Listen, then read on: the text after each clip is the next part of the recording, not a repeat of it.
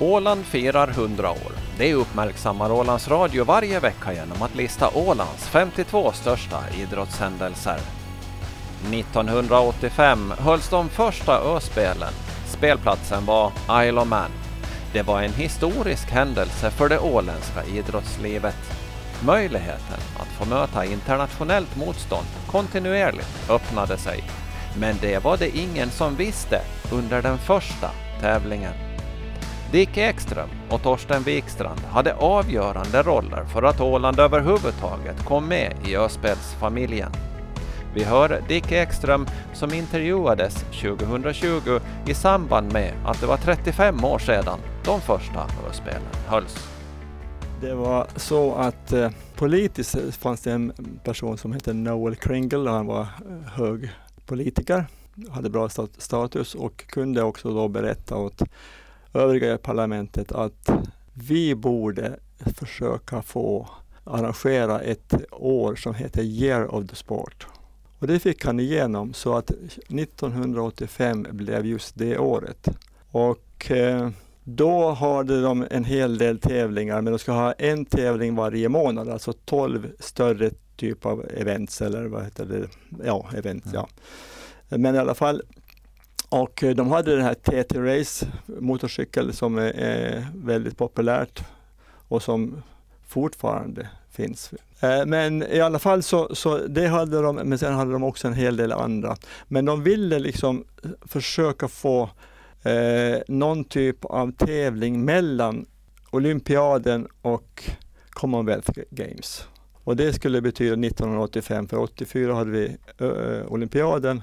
åttiosex var Commonwealth Games. Och då bjöd Isle of Man in öar som hör till Storbritannien, men de skickade också brev till de skandinaviska ambassaderna. Och på det sättet fick öar som till exempel Gotland och Färöarna en inbjudan.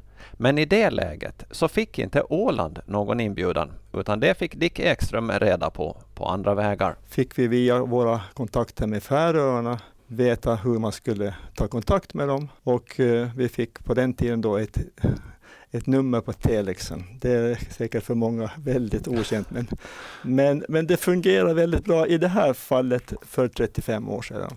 Mm. Och eh, Totte och jag funderade på hur vi skulle göra, och sen till slut så beslöt vi att jag skickar ett, ett telex från mitt arbete och berättade om Åland, berättade om idrotter som vi har det. Och på den tiden så hade vi den fantastiska nyheten att man kunde göra det på ett band, som hålband, som man skrev först och sen då skickar man iväg det. Det är helt otroligt att, att det har funnits det, om man ser på hur det ser ut idag. Men det tog ungefär tre timmar så fick vi ett svar att vi självklart välkomna. femtio personer bjuder dem på accommodation, på boende och på mat. Och det var för oss bara att ta oss dit, vilket kunde vara ett problem. Men vi lyckades ju få eh, diskutera med Gotland, och de ville ju också komma med. Och då kom vi underfund med att bäst var det att åka med Finnair från Mariham till Isle of Man, och de tar eh, sin färja till och buss och så kommer de med färjan hit. Så då åkte, åkte vi med det här flyget, och det är tack vare en person som har betytt väldigt mycket, Henrik Kivisala, som jobbar på Finnair, för vi åkte med Finnairs charter många, många gånger. Så där, där i korta lag så, så var det så här det började. Men eh, när ni presenterade det här sen då, för den åländska idrotten, ja. eh, vad va, va sades det där då? Ja, det var väl kanske inte så populärt. Man var, var som i andra sammanhang på Åland, som är väldigt rädd för att någon annan får mera pengar och vi mindre pengar. Man kan kort säga att, att det har givit mera pengar till idrotten än, än, än tidigare. Men man var inte intresserad, och det var motståndare, en hel del. Vi hade O I Ds ordförande Rulle Mattsson med oss, vilket var bra, därför att O I D var väldigt emot det nämligen. Men, men vi hade ju ingen organisation, vi hade ju ingenting egentligen. Och, och vi jobbade ideellt för att kunna få ihop det här till någonting, och fick då ihop eh, pengar så att vi kunde åka iväg. Även om jag, det var ganska knaper med pengarna, för jag vet senare då när jag blev invald i exekutivkommittén, så Jag betalade allting själv de första åren innan vi fick en organisation. Alltså. För när de första årspelen hölls på Isle of Man nittonhundraåttiofem så fanns det ingen tanke på att det skulle få någon fortsättning. Utan den idén föddes just där och då under den där veckan i juli. Och egentligen så var det ju inte alls meningen att det skulle bli några Island Games. Det hade de ingen aning om, utan det här var Year of the Sport. Alla de som var bra, de skulle man fortsätta med på Isle of Man. Men så blev det ju inte, utan det blev ju så att, att på kvällen när vi avslutade så, så, eller avslutningsceremonin så steg då Owen Lee Valley från Guernsey upp och sa att jag har pratat med mina politiker på Guernsey och de säger preliminärt att vi kan arrangera, de kan arrangera det om två år. Och det här bekräftades sen på, på kvällen att yes. Om två år så skulle vi ses på Guernsey, och det var väldigt avgörande för att få öspelarna att gå från ö till ö. Men så det var under egentligen den veckan på Isle of Man som tankarna föddes på mm. att ja, men det här är någonting som vi skulle kunna ha återkommande? Jag skulle säga att det, det, det kom direkt, ja det var tjugofjärde kanske dagen innan vi skulle ha det här mötet.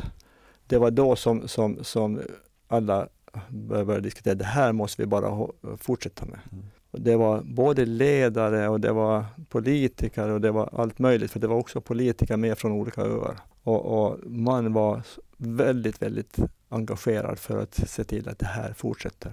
Och, och den, det beslutet togs ju då idag för trettiofem år sedan efter en lunch där alla teammanager och andra ledare var, var med där. Och då beslöt man från ett försö- det var Nicholson från Kettland som, som sa att han vill eh, att det här ska fortsätta och vill ha en, en exekutivkommitté.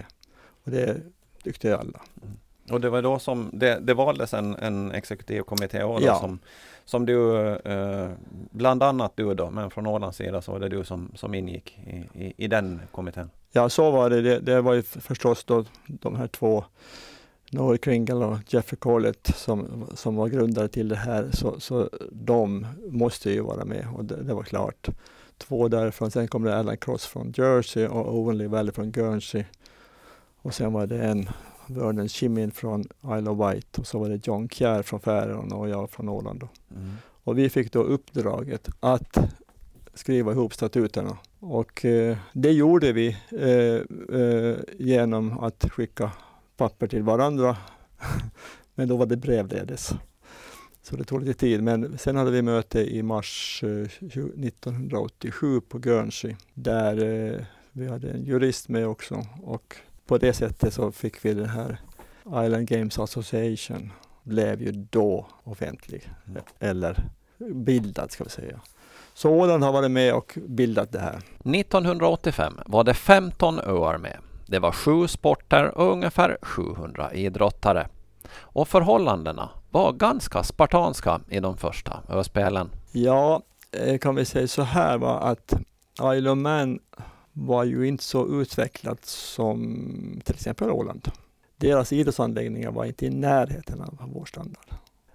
Vi hade friidrott på en gräsplan, åkar som hade lite gräs på sig och kalkade, och den lutar lite så att det var lite uppförsbacke för att springa hundra meter till exempel. Och det faktiskt var lite besvärligt ibland då när man skulle skulle springa häck eller löpa häck. Och det är motvind. Ja, må, motvind och uppförsbacke. Och flaggst- flaggstängerna längs lång, bortre långsidan blåste omkull. Eh, jag kommer mycket väl ihåg att tiderna var ju inte speciellt bra. Och när jag kom hem eh, så fanns det då från idrottens sida att, ja, att springa hundratio meter häck på den där tiden, det gör jag med kostym och finskor, sa någon. Och det hade, hade han säkert rätt i att han kunde göra, men, men det, det, inte i, i det där förhållandet. Så det, det var lite speciellt. Ja, det var väldigt spartanskt, om ja, vi säger så i början.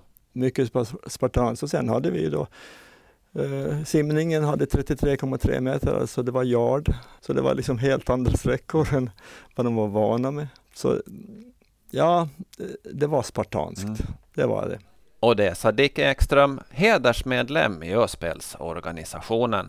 Redaktör Ove Sjöblom.